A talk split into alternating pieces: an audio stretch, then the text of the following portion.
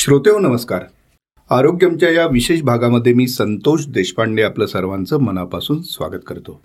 मित्रांनो आरोग्यमचा प्रत्येक भाग तुम्हाला नवीन काही देऊन जातो. आणि म्हणूनच तो कदाचित तुमच्या आमच्या आरोग्याची धुराय देखील वाहतो आणि आपल्या पसंतीस पडतो. अनेकांपर्यंत आरोग्यमचे एपिसोड्स पोहोचतात. याचं कारण असं आपण इथं बोलतं करतो त्या त्या क्षेत्रातील निष्णात लोकांना. आज तुमच्या आमच्या आरोग्याच्या दृष्टीने एक अत्यंत महत्त्वाचा घटक म्हणजे हृदय या विषयावरती आपण संवाद साधणार आहोत. आणि त्यासाठी मी बोलतं केलं आहे पुण्यातील प्रसिद्ध हृदयरोग तज्ज्ञ डॉक्टर अभिजित पळशीकर यांना. डॉक्टर नमस्कार. नमस्ते.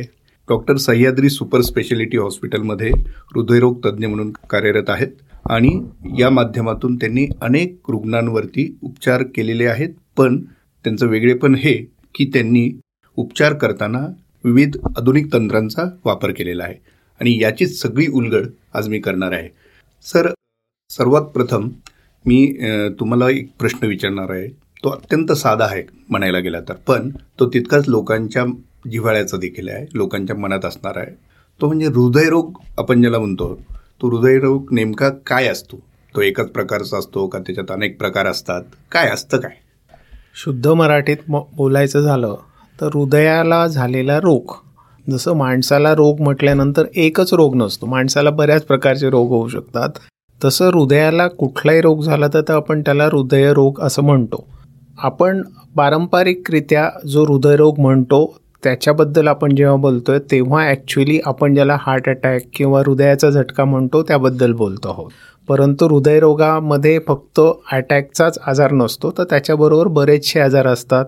जसं झडपेचा आजार असतो स्नायूंचा आजार असतो हृदयाच्या आवरणाचा आजार असतो अशा बऱ्याच प्रकारचे हृदयरोग असतात. पण सामान्य भाषेमध्ये आपण एकमेकांशी जेव्हा हृदयरोग बोलतो तेव्हा हृदयाला कमी होणारा रक्तपुरवठा त्यामुळे होणारं दुखणं आणि त्यामुळे येणारा हृदयविकाराचा झटका म्हणजे हार्ट अटॅक ह्याच्याबद्दल कॉमनली बोललं जातं.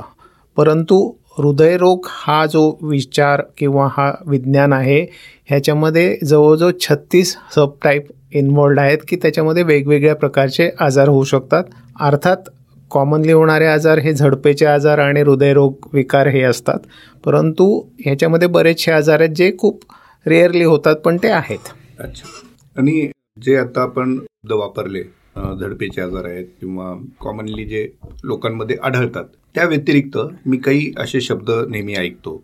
उदाहरणार्थ कार्डिएक अटॅक किंवा कार्डिएक अरेस्ट तर या दोन्हीत काय फरक असतो? हो प्रचंड फरक आहे.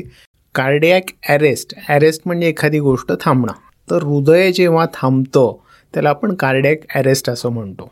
कोणत्याही व्यक्तीचा शेवट जेव्हा होतो तेव्हा तो शेवट हा कार्डियक अरेस्टने होतो. म्हणजे हृदय थांबतं जीवन संपतं. आता हे कार्डियक अरेस्ट होतं दरवेळेला तो अटॅकमुळे होतं असं नाही. अटॅकमुळे अरेस्ट होऊ शकतो पण अरेस्ट होण्यामागे बरेचशी कारणं असतात. समजा एखादा वृद्ध मनुष्य बाकीच्या व्याधींनी आजारी आहे तो बरेच दिवस व्हेंटिलेटरवर आहे. हळूहळू होऊन तो खराब होऊन शेवटी त्याचं हृदय थांबतं. सो हे जे हृदय थांबण्याचा जो क्षण आहे त्याला आपण कार्डियक अरेस्ट म्हणतो. आणि जेव्हा हृदयाचा रक्तपुरवठा अचानक बंद पडतो आणि त्याच्यामुळे छातीत दुखायला लागतं आणि आपण ज्याला इंग्लिशमध्ये हार्ट अटॅक म्हणतो किंवा मराठीमध्ये हृदयविकाराचा झटका असं म्हणतो त्यावेळेला तो हृदयाचा रक्तपुरवठा खंडित झाल्याने झालेला आजार असतो. म्हणजे थोडक्यामध्ये हार्ट अटॅक म्हणजे हृदयविकाराचा झटका की ज्याला ट्रीटमेंट करणं गरजेचं आहे. आणि बऱ्याच वेळेला कार्डियक अरेस्ट हा टर्मिनल इव्हेंट असतो म्हणजे शेवटचा इव्हेंट असतो. अर्थात डॉक्टर त्याला कार्डियक मसाज देऊन इंजेक्शन्स देऊन हृदय परत सुरू करायला प्रयत्न करतात ज्याला रेसिसिटेशन असं म्हणतो जे हॉस्पिटलमध्ये केलं जातं.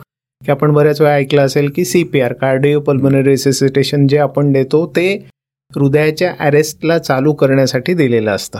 सो हृदय थांबणं इज अरेस्ट आणि अटॅक म्हणजे हृदयविकाराचा झटका. त्यामुळे हे दोन वेगळ्या गोष्टी आहेत. ओके हृदयविकाराचं निदान नेमकं कसं होतं? म्हणजे त्याच्यासाठी प्राथमिक चाचण्या केल्यानंतरच ते कळतं का त्याच्याही आधी लक्षणं आढळायला सुरुवात होते? देवाने न माणसाचं शरीर असं बनवलंय की लक्षणं आधी देतं. त्यामुळे सहजता नॉर्मली आपण कुठली तपासणी करायला जात नाही. अर्थात आजकाल ट्रेंड खूप बदलतोय. सगळे अवेअर होतात त्याच्यामुळे तपासणी करायला माणूस स्वतःहून जातो चाळीशी नंतर जातो. बऱ्याचशा कंपनी आपल्या एम्प्लॉईजसाठी हे वार्षिक तपासण्या करून घेतं. परंतु पहिलं लक्षण नॉर्मली हृदय आपल्याला देतं आपल्याला सिग्नल देतं. दोन लक्षणं हृदयाची महत्त्वाची असतात म्हणजे छाती दुखणं आणि दम लागणं. स्पेशली जेव्हा छातीमध्ये दुखतं जे चालताना येतं आहे आणि चालताना वाढतं आहे ते हृदयाचे असण्याची शक्यता दाट असते. तसंच चालताना दम लागणं हे पण हृदयाचं लक्षण असतं. त्यामुळे बॉडी पहिल्यांदा इंडिकेशन देतं. मग हे इंडिकेशन आल्यानंतर किंवा मग काहीतरी प्रसंगाने समजा ताप आला आहे अजून काही झालं हॉस्पिटलाइज झालं अशा वेळेला ज्या तपासण्या होतात त्याच्यातनं हृदयविकाराचं लक्षण किंवा निदान होतं. सगळ्यात महत्त्वाची आणि सिंपल तपासणी असते ती म्हणजे तुमचं ब्लड प्रेशर ते डॉक्टर प्रत्येक वेळेला तुम्ही बघता की सर्दी खोकला काही असलं ते नॉर्मली ब्लड प्रेशर घेतलं जातं. कारण डॉक्टर तसे ट्रेन असतात की ब्लड प्रेशर लक्षात यावं आणि त्याचा आणि हृदयविकाराचा खूप क्लोज संबंध आहे. दुसरे तपासणी असते ज्याला सिंपल ई सी जी म्हणतो. तुम्हाला जेव्हा छातीमध्ये दुखतं तेव्हा पहिली तपासणी सिंपल तपासणी आणि हृदयाचं निदान करणारी ई सी जी असते. त्याच्यानंतर मग एक एक कॉम्प्लेक्स तपासण्या सुरू होतात. त्याच्यामध्ये कॉमनली अवेलेबल असणारी असते टू डी इको म्हणजे हृदयाची सोनोग्राफी स्ट्रेस टेस्ट म्हणजे ई सी जी करून बेल्टवर चालण्याची तपासणी. म्हणजे या ज्या तपासण्या आहेत नॉन इन्व्हेझिव्ह आहेत त्याला कुठलं टोचलं जात नाही. कॉमनली अवेलेबल असतात. ई सी जी प्रत्येक अपघात विभागामध्ये अवेलेबल असतो. Two D echo stress test diagnostic centre cardiologist physician यांच्या ऑफिसमध्ये असतात.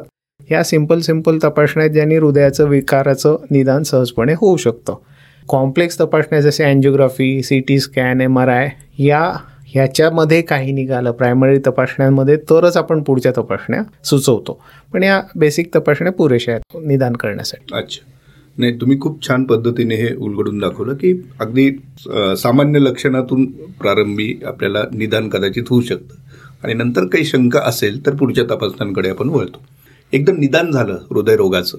तर ते झाल्यानंतर पहिला उपचार काय जनरली असतो? हृदय विकार झाला तो कुठल्या इंटेन्सिटीचा आहे याच्यावरती उपचार करायला हवे. आपण असं समजूयात आपण रूढीजात म्हणतो आहोत की हृदयविकार झाला म्हणजे हृदयविकाराचा झटका आला. आपण इमर्जन्सी सिच्युएशनबद्दल बोलतोय. आपण पिक्चरमध्ये बघतो की हिरोईनचे वडील असतात त्यांना दुखायला लागतं मग ते एक डब्बी शोधतात आणि गळेमध्ये ठेवतात जिभेखाली. ही ना पारंपरिक सॉर्बिट्रेटची गोळी आहे ती तुम्हालाही माहिती आहे मलाही माहिती आहे. आणि अनफॉर्च्युनेटली हे सगळं इतकं पसरलं आहे की काही झालं तरी दुखलं म्हणजे लोक सॉर्बिट्रेटची गोळी घेतात. परंतु हे बरोबर नाही आहे सॉर्बिट्रेट ही अंजायनासाठी दिलेली गोळी आहे आणि प्रत्येकाने हार्ट अटॅक आला असं समजून घेणं योग्य नाही. ही जागृती करणं खूप गरजेचं आहे. प्रायमरी एड किंवा प्रथमोपचार हृदयविकाराला काय द्यायला पाहिजे? तर सिंपल आपली डिस्प्रिनची गोळी. प्रत्येकाच्या घरात असते प्रत्येक मेडिकल स्टोअरमध्ये असते. आपण डिस्प्रिन हे डोकेदुखीसाठी वापरतो पण तुम्ही ऐकलं असेल इकोस्प्रिन नावाची गोळी हृदयाला देतो. ही सेम गोळी आहे. इकोस्प्रिन कोटेड गोळी आहे डिस्प्रिन ही डिझॉल्वेबल गोळी आहे. ही डिस्प्रिनची अख्खी गोळी तुम्ही तोंडात ठेवायची चावायची आणि मग ती गिळून घ्यायची. हा ॲक्च्युली करेक्ट फर्स्ट एड आहे हृदयविकारासाठी. हे जे डिस्प्रिन आहे ना ते ब्लड थिनर म्हणून काम करतं. म्हणून आम्ही ते हार्ट अटॅकच्या पेशंटला अँजिओप्लास्टीच्या पेशंटला देतो. सगळ्यात सोपं काय आपण जिभे खाली ठेवतो किंवा चावतो.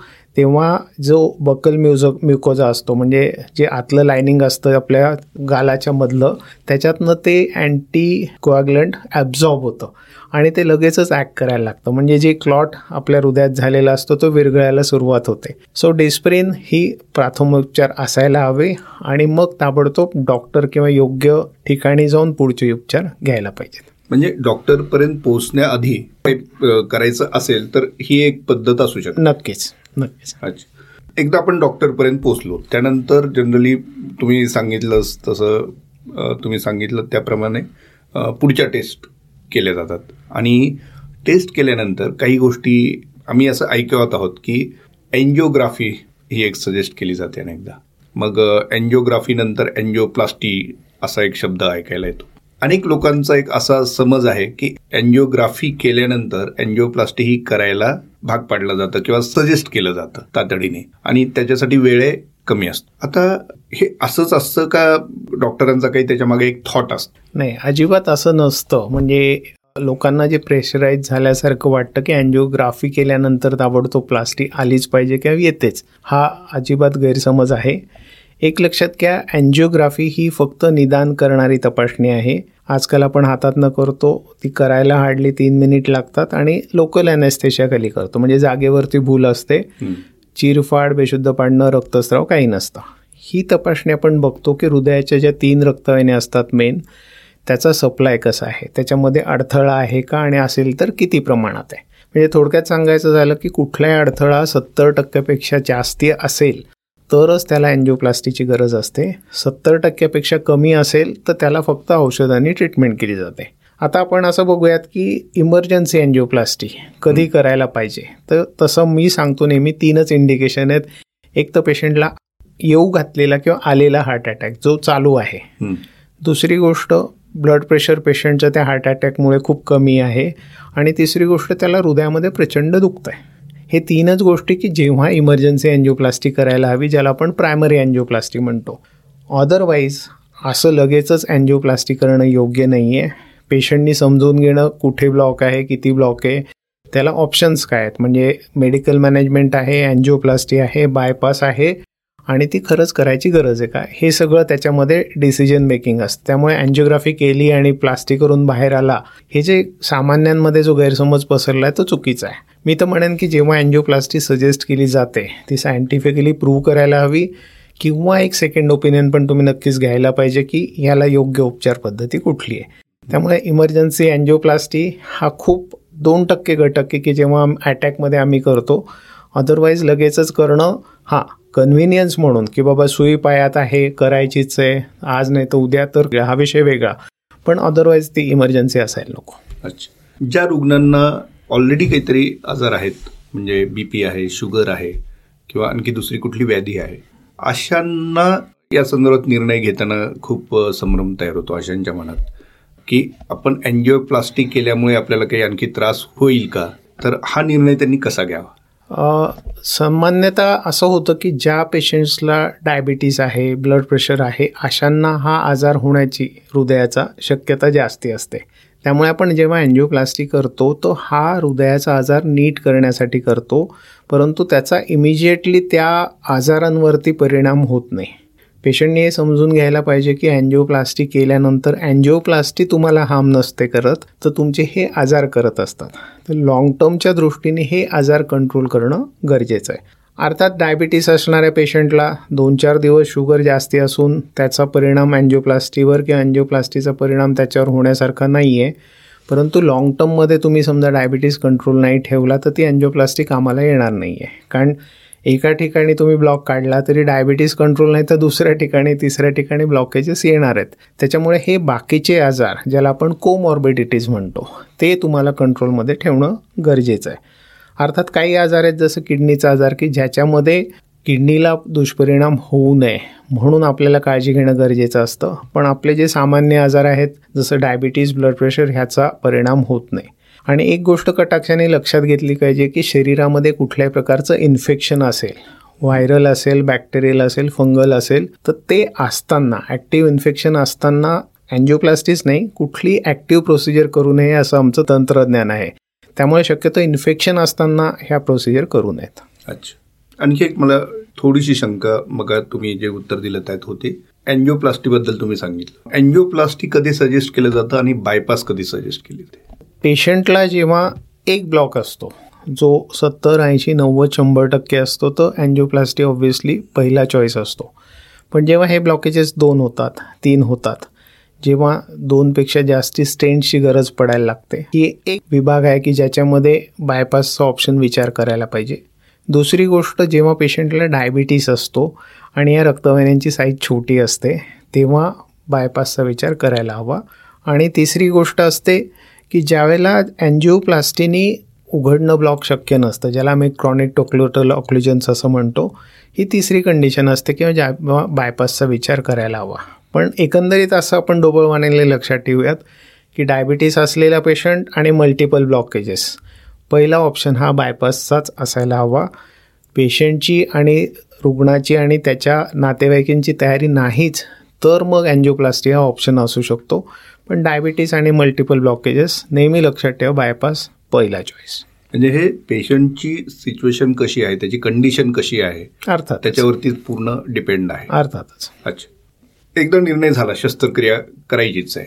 मग ते एन्जिओप्लास्टी असेल बायपास असेल किंवा अन्य कुठलीही असेल. त्यानंतर कशा पद्धतीची प्रक्रिया असते? म्हणजे हे सगळं टीमवर्क कसं होतं? अँजिओप्लास्टी फ्रँकली विचार करायचा झाला तर आपण ठरवल्यानंतर ताबडतोब होऊ शकते. कारण आमचा हा जो कॅथलॅब विभाग आहे अँजिओग्राफी आणि अँजिओप्लास्टीचा हा सज्ज असतो इमर्जन्सी हँडल करायला. त्याच्यामुळे ही अँजिओप्लास्टी साधारण पाच मिनिटापासून तासाभरापर्यंत चालते. लोकल खाली असते आणि चिरफाड नसते. त्याच्यामुळे ही लगेचच होऊ शकते. पण ही जे होते त्याच्यामागे टीमवर्क हे नेहमीच असतं. अँजिओप्लास्टीला लागो न लागो लोकल ॲनेस्थेशिया असला तरी नेहमी हृदयाला हात लावतो आहे म्हणून भूलरोग तज्ज्ञ नेहमी हजर असतात. अँजिओप्लास्टी करणारा कार्डिओलॉजिस्ट असला तरी त्याला असिस्ट करणाऱ्या एक किंवा दोन सिस्टर असतात ज्या ट्रेंड असतात त्या पर्टिक्युलर विभागामध्ये. टेक्निशियन असतो जे अँजिओप्लास्टीचं मशीन हलवत असतो. तो हे सगळेजणं मिळून हे शस्त्रक्रिया करतात एकटा डॉक्टर नाही करू शकत. हेच जेव्हा बायपासचं येतं तेव्हा मग हा कार्डिओलॉजिस्ट की जो अँजिओप्लास्टी नाही करू शकत ते बायपास करायची गरज आहे. तेव्हा कार्डियक सर्जनला रेफर करतो. कार्डियक सर्जन ते बघतो. इन जनरल कंडिशन बघितली जाते फिजिशियनकडून की हा पेशंट बायपासला फिट आहे का? कार्डियक अॅनॅस्थॅटिक जे ट्रेन झालेले असतात बायपास हँडल करण्याचे ते पण फिटनेस बघतात. आणि अर्थात बायपास करताना कार्डियक सर्जन ऑपरेट करतो. कार्डियक अॅनॅस्थेटिस्ट हे मॉनिटर करतो. आणि तिथे टेक्निशियन म्हणून परफेशनिस्ट असतात की जे हृदय तुमचं बायपास मशीनवरती टाकतात. हे जी काही शस्त्रक्रिया आहेत हे नेहमी टीम वर्क आहे. हे एकट्याने करण्यासारखी गोष्ट त्याच्या केंद्रस्थानी कोण असतं? केंद्रस्थानी आयदर कार्डिओलॉजिस्ट हृदयरोग तज्ज्ञ असतो किंवा तो सर्जन असतो की जो तो ऑपरेट करत असतो. पण त्याला सहाय्य भरपूर लागतं. मुद्दाम मी हा तुम्हाला प्रश्न विचारला कारण त्यातनं आम्हाला नेमकी माहिती मिळेल की जनरली ऑपरेशन थिएटरमध्ये काय चालतं. म्हणूनच हा प्रश्न विचारला. नाही तुम्ही खूप छान उत्तर दिलं. आता ऑपरेशन आपलं झालेलं आहे किंवा ऑपरेशनचा निर्णय झालेला आहे ऑपरेशनच्या ओटीमध्ये आम्ही आलेलो आहोत. आता त्यानंतर खराब विषय सुरू होतो तो जोखमीचा ज्याला आपण रिस्क म्हणतो. रुग्ण रुग्णांचे नातेवाईक ओटीमध्ये थिएटर गेल्यानंतर जसं आपण चित्रपटातही पाहतो किंवा हॉस्पिटलमध्ये आपण ओटीच्या बाहेर थांबलेल्या कुणाच्याही चेहऱ्यावरती हे भाव असतात चिंता असते. त्या चिंतेचे पॅरामीटर्स वेगळे असतात कदाचित त्याचे तीव्रता कमी जास्त असू शकते. रुग्ण कसा आहे? रुग्णाला आणखी काही धोके आहेत का? ह्याच्यावरती पण ते अवलंबून आहे आणि कुठली शस्त्रक्रिया त्याच्यावरती होणार आहे यावरती पण अवलंबून आहे. या कंडिशनमध्ये गुंतागुंतीच्या शस्त्रक्रिया कुठल्या असतात आणि त्यात किती जोखीम असते? एक डॉक्टर म्हणून तुम्हाला काय वाटतं नाही खरं सांगायचं ना तर आम्ही शेवटी डॉक्टर आहोत. देव नाही आहोत. बरोबर आहे? त्यामुळे करता करता तो वरती आहे बसलेला. आपण फक्त चांगल्या मनाने आणि पेशंट नीट व्हावं म्हणून हे करतो. असं बऱ्याच वेळा वाटतं की शस्त्रक्रिया खूप सोपी आहे पण करताना त्याच्यात गुंतागुंत निर्माण होते. बऱ्याच वेळा असतं की खूप गुंतागुंतीची शस्त्रक्रिया असते आणि ती सहज लिहिल्या पार पडते. अर्थात ह्याला पहिली बॅकग्राऊंड असं असतं की पेशंटची कंडिशन कशी आहे. ब्लड प्रेशर कसं आहे शुगर कसं आहे त्याचा श्वास नीट चालतो आहे का किडनी नीट चालते का हे सगळे प्रकार ज्याला आपण कोमॉर्बिडिटीज म्हणतो ह्यामुळे ही रिस्क वाढण्याची शक्यता असते. आणि मग ह्युमन एरर असते की ज्याच्यामध्ये करताना काहीतरी चूक होणं किंवा काही गोष्ट अनवधानाने घडणं किंवा काही अनप्रेडिक्टेड गोष्ट होणं हे अपेक्षित असतं. पण आता आपण जे मॉडर्न मेडिसिन सध्या प्रॅक्टिस करतो तेव्हा ते सगळे धोके लक्षात घेता त्याला जे काउंटर ॲक्ट करण्यासाठी जे इक्विपमेंट असतात सर्जन्स असतात cardiac O T stand by असते हे आपण कमीत कमी करण्याचा प्रयत्न करतो की पेशंटला धोका कमी व्हावा. अर्थात खूप गुंतागुंतीची शस्त्रक्रिया असेल समजा कॉम्प्लेक्स अँजिओप्लास्टी की ज्याच्यामध्ये मी वेगवेगळे तंत्रज्ञान वापरतोय किंवा बायपास टाळून आपण अँजिओप्लास्टी करतोय किंवा बायपास करताना पेशंट खूप खराब आहे अशा वेळेला आम्ही रुग्णाच्या नातेवाईकांना योग्य समुपदेशन करतो की बाबा हा हा धोका इन्वॉल्ड आहे आणि त्यांची ती मानसिक तयारी असणं गरजेचं आहे. शेवटी पेशंटसाठी तुम्ही पण झगडत असता आम्ही पण झगडत असतो त्याला सुरक्षित बाहेर काढणं ही प्रत्येकाची जबाबदारी आहे पण कधीकधी हा धोका असतो. अच्छा. नवीन तंत्रज्ञान मग अशी आता तुम्ही मॉडर्न याचा उल्लेख केला की आता हे वैद्यकशास्त्र प्रगत झालेलं आहे. ओटीपासून सगळ्या गोष्टीत नवीन इक्विपमेंट आलेले आहेत. अशा गुंतागुंतीच्या शस्त्रक्रिया करत असताना अशा कुठल्या नवीन टेक्नॉलॉजी आलेल्या आहेत की ज्याच्यामुळे ही जोखीम जी आहे ती कमी झालेली दिसते? पारंपरिक आपण जे ऐकतो की अँजिओग्राफी आणि अँजिओप्लास्टी आपल्या डोक्यात चित्र असतं की डॉक्टरांनी मांडीतनं केलेली अँजिओग्राफी मग तो काळ्या काळ्या देशा दाखवतो ब्लॉक आलेला दाखवतो. ही पारंपरिक अँजिओग्राफी झाली. ही साधारणतः एकोणीसशे अठ्ठ्याहत्तरपासून चालू आहे. परंतु इतक्या वर्षांमध्ये त्याच्यामध्ये खूप जास्ती डेव्हलपमेंट झालेत आणि दुर्दैवाने ते सामान्य माणसांपर्यंत पोहोचत नाहीत. डेव्हलपमेंट निदानापासून ते ट्रीटमेंटपर्यंत आलेत. निदानाच्या बाबतीत विचार केला गेला तर आपण नुसत्या अँजिओग्राफीवर आता अवलंबून राहत नाही. आपण त्या रक्तवाहिन्यांच्या आतमध्ये जाऊन निरीक्षण करतो ज्याचे दोन टेक्नॉलॉजी आहेत ज्याला आपण इंट्रावॅस्क्युलर अल्ट्रासाऊंड म्हणजे आपण जे सोनोग्राफी करतो ती एक सूक्ष्म वायरने हृदयाच्या रक्तवाहिनींमध्ये जाऊन आपण ती इमेजिंग करतो. त्याच्यामुळे ती रक्तवाहिनी किती साईजची आहे त्याच्यामध्ये कशा प्रकारचा ब्लॉक आहे किती प्रमाणात ब्लॉक आहे कोलेस्ट्रॉल आहे कॅल्शियम आहे हे त्याच्यामध्ये कळतं. त्यालाच जरा हाय डेफिनेशन टेक्नॉलॉजी आहे. ज्याला आपण ओ सी टी म्हणतो म्हणजे ऑप्टिकल कोहरन्स टोफोग्राफी ही पण कलर इमेजिंगसाठी आहे. तुम्हाला गंमत वाटेल की ही जी ओ सी टी टेक्नॉलॉजी इतकी डेव्हलप्ड आहे की हनी आय श्रंक किडमध्ये आपण बघितलं की ते छोटी माणसं होऊन जशी फिरतात तसं लिटरली आपण आपल्या पेशंटच्या हृदयाच्या रक्तवाहिनींमध्ये फ्लाय करतोय असं आपल्याला इमेज दिसते. स्टेन टाकल्यानंतर तो स्टेन कसा पसरला आहे हे आपण आतनं जाऊन फिरताना बघतोय इतकी सुंदर इमेजिंग त्याच्यामध्ये होते. त्याच्यामुळे कोणीतरी म्हणालं की ब्लॉक इतका आहे तितका आहे पेक्षा सायंटिफिक उत्तरं आलीत की ज्यांनी आपण हे बघू शकतो. गरज पडली तर ट्रीट केल्यानंतर ते ट्रीटमेंट ॲक्युरेसीनी झालं आहे की नाही हे बघू शकतो. तर ही झाली इमेजिंगच्या बाबतीत झालेली ॲडव्हान्समेंट की जे आपण खूप जास्ती प्रमाणात बघतो आहे फिजिओलॉजिकल एक इमेजिंग असतं की ज्याला आपण एखादा ब्लॉक खरोखरच सिग्निफिकंट आहे की नाही? म्हणजे तुम्ही बऱ्याच वेळा ऐकलं असेल की एक डॉक्टर म्हणतो हा साठ टक्के ब्लॉक आहे. एक म्हणतो ऐंशी टक्के. एक म्हणतो नाहीच आहे. ह्याला सायंटिफिक उत्तर काय? तर एफ एफ आर नावाची एक टेक्नॉलॉजी फ्रॅक्शनल फ्लो रिझर्व म्हणजे थोडक्यात जो ब्लॉक दिसतोय त्याच्या आरपार आम्ही एक वायर टाकतो छोटीशी. पलीकडचं प्रेशर मापतो अलीकडचं प्रेशर मापतो. आणि सिग्निफिकंट ड्रॉप असेल प्रेशरमध्ये तर सायंटिफिकली आपल्याला उत्तर मिळतं की रक्तपुरवठा खरंच कमी पडतो आहे की नाही? पडत असेल तरच अँजिओप्लास्टीची गरज आहे नाही तर नाही. तर हे इतकं सिंपल झालेलं तंत्रज्ञान अवेलेबल झालं आहे की डिसिजन घेण्यापासून ते ट्रीटमेंट करण्यापासून हे आपण सगळं वापरतो. आता बऱ्याच वेळा असं होतं की कॅल्शियम जमलेलं असतं त्याच्यामुळे अँजिओप्लास्टी बऱ्याच वेळा पॉसिबल होत नाही. तर आपल्याकडे रोटाब्लेशन इंट्रावॅस्क्युलर लिथोट्रिप्सी अशी टेक्नॉलॉजीज आलेल्या आहेत की ज्याने आपण ते कॅल्शियम ब्रेक करून मग अँजिओप्लास्टी करू शकतो. तर या सगळ्या क्षेत्रामध्ये प्रचंड ॲडव्हान्समेंट झालेल्या आहेत त्या खूप रिफाईन होत चालल्या आहेत आणि ही रिफाईनमेंट याच्यासाठी की पेशंट जास्ती सुरक्षित राहावा. म्हणजे डिसिजन करेक्ट व्हावं तितके ॲक्युरेट व्हावं आणि त्याचे रिझल्ट तितके सुंदर मिळावे. वा. आता हे एक तुम्ही उदाहरण सांगितलं की इंट्रावेस्क्युलर अल्ट्रासॉनिक हे जे आहे तंत्रज्ञान किंवा आणखी दुसरे काही त्याचा तुम्ही आता उल्लेख केलात. ह्याच्यामुळे ऑपरेशनचा सक्सेस रेट किंवा त्याचा सक्सेस रेशो ज्याला म्हणू आपण तो वाढताना दिसतो? हो खूपच. इमॅजिन करा की आता इंडियन पॉप्युलेशनमध्ये भारतामध्ये जी रक्तवाहिनी मुख्य असते आपण त्याला एल ई डी म्हणतो. म्हणजे सगळ्यात महत्त्वाची रक्तवाहिनी जी ऐंशी टक्के रक्तपुरवठा करते त्याचं डायमेन्शन आपण विचार केला तर त्याचं डायमीटर हे साधारण तीन मिलीमीटर साडेतीन मॅक्झिमम चार मिलीमीटर असतं. तर या चार मिलीमीटरच्या जागेमध्ये आम्हाला ऑपरेट करायचं असतं आणि तिथे एरर चालत नाही. आधी काय करायचो आम्ही? अँजिओग्राफीवरतीच जज करून ही स्प्रिंग बसवायचो स्टेन टाकायचो. पण आता त्या ऐवजच्या याच्यामुळे ती जी ॲक्युरेसी ती प्रचंड वाढलेली आहे. म्हणजे स्टेंट नीट बसला नाही अर्धवट बसला आहे उघडला नाही कुठलं तरी ब्लॉक राहून गेला आहे ही पॉसिबिलिटी याच्यामध्ये राहत नाही. त्यामुळे ही जी ॲक्युरेसी आहे ती प्रचंड प्रमाणामध्ये आपण वाढवलेली आहे. तर ही टेक्नॉलॉजी त्याच्यासाठीच आली की या सगळ्या छोट्याशा स्पेसमध्ये काम करताना ती ॲक्युरसी अचीव व्हावी. आणि त्यामुळे सक्सेस रेट खूप वाढलेला आहे. अच्छा. जे पेशंट कुठल्या तरी व्याधीनी आजारी आहेत आधीच म्हणजे मग अशी जसं तुम्ही उल्लेख केला किडनीशी संबंधित काही लोक ऑलरेडी डायलिसिस चालू असतं किंवा आणखी काही असतं त्याच्यात हे एक नवीन संकट आलेलं असतं त्यांच्यावरती. ऑपरेशन करणं आवश्यक असतं हार्टवरती अशांना देखील ह्या तंत्रज्ञानाचं काही मदत होते? हो.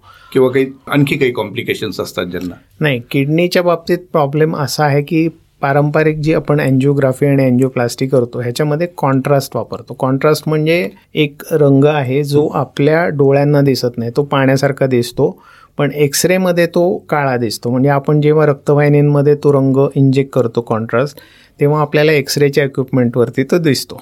पण अनफॉर्च्युनेटली हा रंग आयोडीन नावाच्या पदार्थापासून बनलेला असतो आणि तो किडनीला हार्म करतो. अर्थात सुरुवातीला जे हे रंग बनायचे त्या मानाने डेव्हलपमेंट खूप झाल्यात किडनीला ते कमी कमी हार्म करतात परंतु शेवटी ती पॉसिबिलिटी राहते की किडनीला या रंगाचा होणारा अपाय. मग बऱ्याच वेळा काय होतं की फिजिशियन नेफ्रॉलॉजिस्ट यांना काळजी असते की किडनी आधीच नीट काम करत नाही आहे क्रिएटिनिन वाढलेला आहे लघवी होत नाही आहे किंवा डायलिसिस चालू आहे. आणि त्याला एन्जिओग्राफी आणि एन्जिओप्लास्टी करून रंग वापरला तर उडलेली किडनी पण निकामी होणार. म्हणजे नसलेला पेशंट डायलिसिसवर जाऊ शकतो किडनी फेल्युअर होऊ शकतं ही मोठी भीती होती. आणि त्यामुळे आत्तापर्यंत असं व्हायचं की बऱ्याचशा पेशंटला डिझर्विंग असून म्हणजे लाईफ थ्रेटनिंग असून पण एन्जिओग्राफी आणि एन्जिओप्लास्टी उपाय दिले जायचे नाहीत.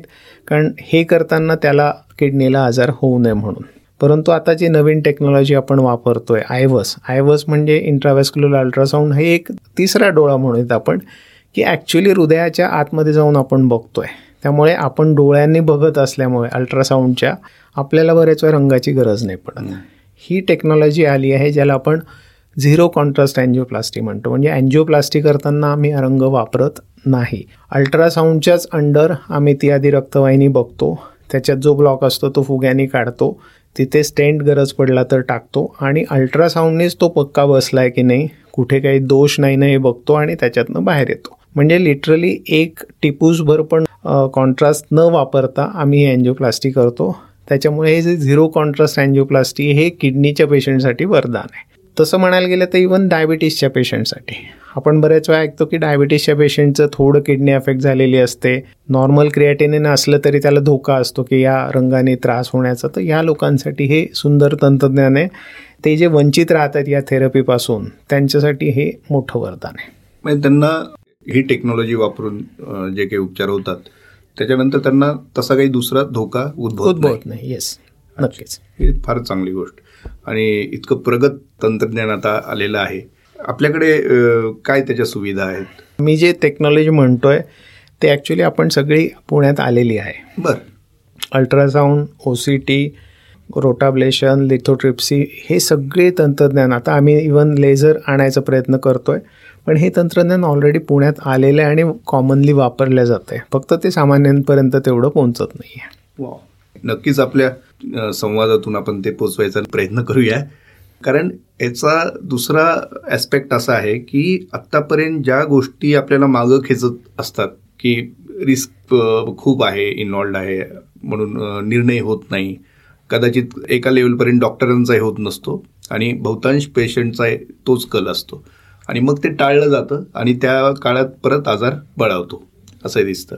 म्हणून आता तो निर्णय घेण्यासाठी एक सोपा उपाय येता सापडलेला आहे किंवा एक संधी मिळालेली आहे सर्वसामान्यांना. ज्या लोकांचं वय अधिक आहे एल्डरली आहेत अशा लोकांना हार्ट सर्जरी करावी का नाही अशी एक नेहमी शंका असते. तुमचं काय मत आहे? वय जास्ती असणं त्याच्यानंतर त्यांना बाकीचे आजार असणं ही कार्डियक सर्जरी करण्यासाठी रिस्क जी आहे ती वाढलेली असते. म्हणजे तुम्ही विचार कराल की साधारण ऐंशी वर्षाचे ग्रहस्थ ज्यांना डायबिटीज आहे त्यांना बायपासला पाठवावं की नाही? असा प्रत्येकजण ऑब्व्हियसली विचार करतो. एक ठराविक वयापर्यंत बायपास ओपन हार्ट सर्जरी ही खूप सोपी असते.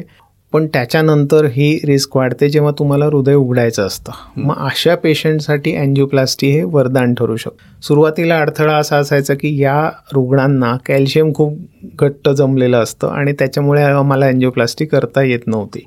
पण आता जे रोटाब्लेशन किंवा आय व्ही एल नावाचं तंत्रज्ञान आलं आहे त्यामुळे आणि ते कॅल्शियम फोडतो त्याला मऊ करतो आणि मग अँजिओप्लास्टी करतो. त्याच्यामुळे काही प्रमाणामध्ये काही एजपर्यंत बायपास सेफ आहे कारण ते जुनं तंत्रज्ञान आहे. पण त्याच्यानंतर अँजिओप्लास्टीची पण साथ मिळाली आहे. म्हणजे आम्ही आता नव्वद ब्याण्णव वर्षापर्यंतच्या पेशंटची अँजिओप्लास्टी करतो आणि ते हसत खेळत दुसऱ्या दिवशी घरी जातात.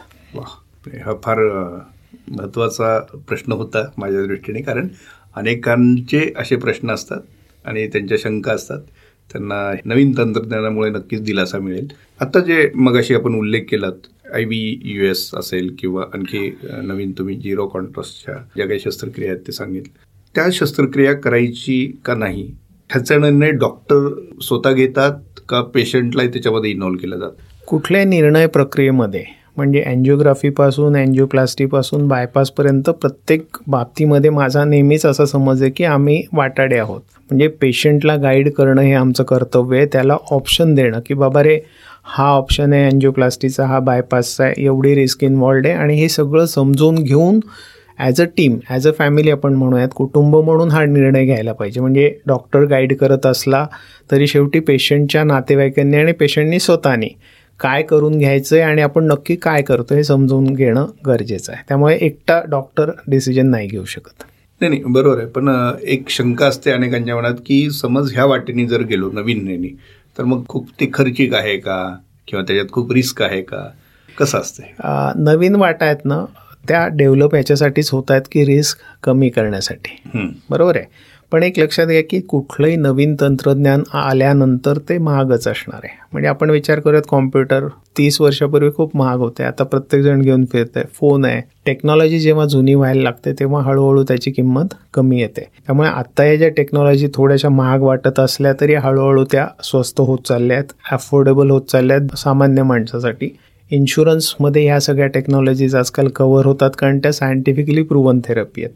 दुसरी गोष्ट आपल्याला नेहमी लक्षात घ्यायला पाहिजे की आपल्याला टेक्नॉलॉजीवर खर्च करून पेशंटला नीट करायचं आहे का? नंतर न करता काही कॉम्प्लिकेशनचा खर्च करायचा आहे. त्यामुळे prevention is better than cure की बाबा जी टेक्नॉलॉजी खूप महाग नाही आपण अफोर्ड करू शकतो आणि पेशंटला त्रासातनं वाचवू शकतो.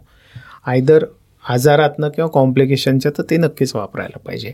आणि नक्कीच ते टेक्नॉलॉजी जशी जुनी होत जाईल जशी मॅन्युफॅक्चर व्हायला लागेल इंडियामध्ये तशी ऑब्व्हियसली त्याचं किंमतही कमी होत जाईल पूर्वी ह्याच टेक्नॉलॉजीसाठी परदेशात जावं लागायचं अनेकांना बरोबर? हो म्हणजे आम्हाला जे बऱ्याच प्रशिक्षण घ्यायला लागतं आता जसं मी प्रशिक्षण इटलीमध्ये घेऊन आलो आहे तर नॉर्मली ही टेक्नॉलॉजी तिथे असते मग आपण ती शिकून इथे येतो आणि मग ते मशीन मागवतो किंवा विकत घेतो ती तो ट्रेंड आहे. पण ही टेक्नॉलॉजीसाठीच लोक जायचे. आता ती टेक्नॉलॉजी इथे अवेलेबल झाली आहे. ह्या ज्या कंपनीज आहेत ज्या अशा टेक्नॉलॉजी आणतात त्या मल्टीनॅशनल आहेत त्यामुळे ते यंत्र इथे पण ते विकतात. माणूस ट्रेंड झाला की तो आरामात वापरू शकतो. तर ती टेक्नॉलॉजी इथे आहे. आणि त्याच्यासाठी परदेशात जायची गरज नाही. म्हणजे खरं सांगायचं तर अशी कुठली टेक्नॉलॉजी नाही जी अमेरिका किंवा युरोपमध्ये आहे आणि आपण इंडियात नाही करू शकत. ही खूप छान गोष्ट आहे. म्हणजे जर अगदीच परवडणार आहे का नाही तर आरोग्यापेक्षा दुसरी परवडणारी कुठलीच गोष्ट नाहीये. खरं आणि विशेषतः जर एखाद्या उपचारासाठी आपल्याला जर परदेशात जायची गरज पडली असती तर त्यापेक्षा तर हे नक्कीच परवडण्यासारखं आहे. प्रश्नच नाही. फक्त आर्थिक दृष्टीचा विचार केला तर. बरोबर आहे. आणि तुम्ही जसं म्हणालात तसं इन्शुरन्समध्ये आता सगळ्या गोष्टी कव्हर होतात. राईट त्याच्यामुळे तोही विषय नाही. डॉक्टर तुम्ही खूप छान सगळ्या गोष्टींची माहिती दिली उलगड केली. आता जाता जाता एक नेहमीचा कळीचा मुद्दा. इथपर्यंत आम्ही पोहोचूच नाही. म्हणजे थोडक्यात हृदयरोगापासून दूर राहण्यासाठी आम्ही नेमकं काय करावं? एकच गोष्ट सांगेन जीवनमान म्हणजे लाईफस्टाईल आपण कुठेतरी चुकत चाललो आहेत खेड्यातनं आपण जेव्हा शहरात आलो काय करतो आपण? जवळच्या जवळ स्कूटर काढतो पहिल्या मजल्यावरती लिफ्ट घेतो टेन्शन भरपूर स्विगी झोमॅटो पिझ्झा पास्ता खूप खातो. तर ही जी जीवन पद्धती आपली कुठेतरी चुकते चार गोष्टी करणं फार महत्त्वाचं आहे. पहिली गोष्ट म्हणजे रोजचा चाळीस मिनिटाचा एरोबिक व्यायाम. वॉकिंग जॉगिंग सायकलिंग स्विमिंग किंवा जिममध्ये आपण कार्डिओ म्हणतो. आपल्या शरीराला आणि हृदयाला व्यायाम देत राहणं हे गरजेचं आहे. अर्थात कामातलं चालणं घरातलं चालणं हे व्यायाम नसतो. व्यायामासाठी प्लीज वेळ काढा. तीस ते चाळीस मिनिट एरोबिक व्यायाम. सगळ्यात सिंपल चालणं. दुसरी गोष्ट म्हणजे खाण्याकडे लक्ष देणं गरजेचं आहे. आपण जे पाश्चिमात्य पद्धतीने खायला जातोय म्हणजे काय खायचं याच्याकडे? एक्झॅक्टली तर योग्य खाणं आणि हेल्दी खाणं हे गरजेचं आहे की अत्यंत गोड अत्यंत तेलकट तुपकट पदार्थ हे अवॉइड करणं गरजेचं आहे. घरचं जेवण सगळ्यात चांगलं. तिसरी गोष्ट म्हणजे व्यसन करायला नको. स्पेशली मी हार्टच्या पेशंटला सांगतो की तंबाखू कुठल्याही फॉर्ममध्ये असो सिगरेट असो बिडी असो पान मसाला असो तंबाखू कुठल्याही फॉर्ममध्ये चांगली नाही. ती तुमच्या हृदयाला हार्म करते कॅन्सर घेऊन येते आणि एकंदरीत चांगलं प्रकरण नाही आहे आणि मनाची शांती मेडिटेशन. हे जे वर्क लाईफ बॅलन्स बिघडतं आहे आपण जे स्ट्रेसेस वाढवत चाललो आहे हे कळत न कळत कुठेतरी हृदयाला इजा करून जातात. त्यामुळे हे मॅनेज करणं गरजेचं आहे. तर हे चार घटक आपण जर का पाळले व्यायाम करणं खाण्यावर पथ्य व्यसन नाही आणि डोकं शांत तर हृदयाचा त्रास होण्याची शक्यता प्रचंड प्रमाणामध्ये कमी होईल. वा तुम्ही खूप हृदयापासून ह्या सगळ्या गोष्टी सांगितल्यामुळं त्या आमच्या थेट हृदयापर्यंत पोचलेल्या आहेत. आणि याचा नक्कीच सगळेजण विचार करतील आणि त्यानुसार आपली जीवनशैली ठरवतील याची मला खात्री वाटते. सर तुम्ही खूप छान पद्धतीने या इतक्या कॉम्प्लिकेटेड गोष्टींची उलगड केलेली आहे. त्याबद्दल तुमचं मनापासून आभार. वेळात वेळ काढून तुम्ही आलेलात आणि आरोग्य आमच्या सर्व श्रोत्यांना ही सगळी गोष्ट सांगितली. त्यांच्या काहीही शंका असतील प्रश्न असतील तर मी त्यांच्या वतीने ते तुमच्यापर्यंत नक्की पोचवेन हा शब्द देतो. आणि याचा संवाद थांबवतो. धन्यवाद. धन्यवाद.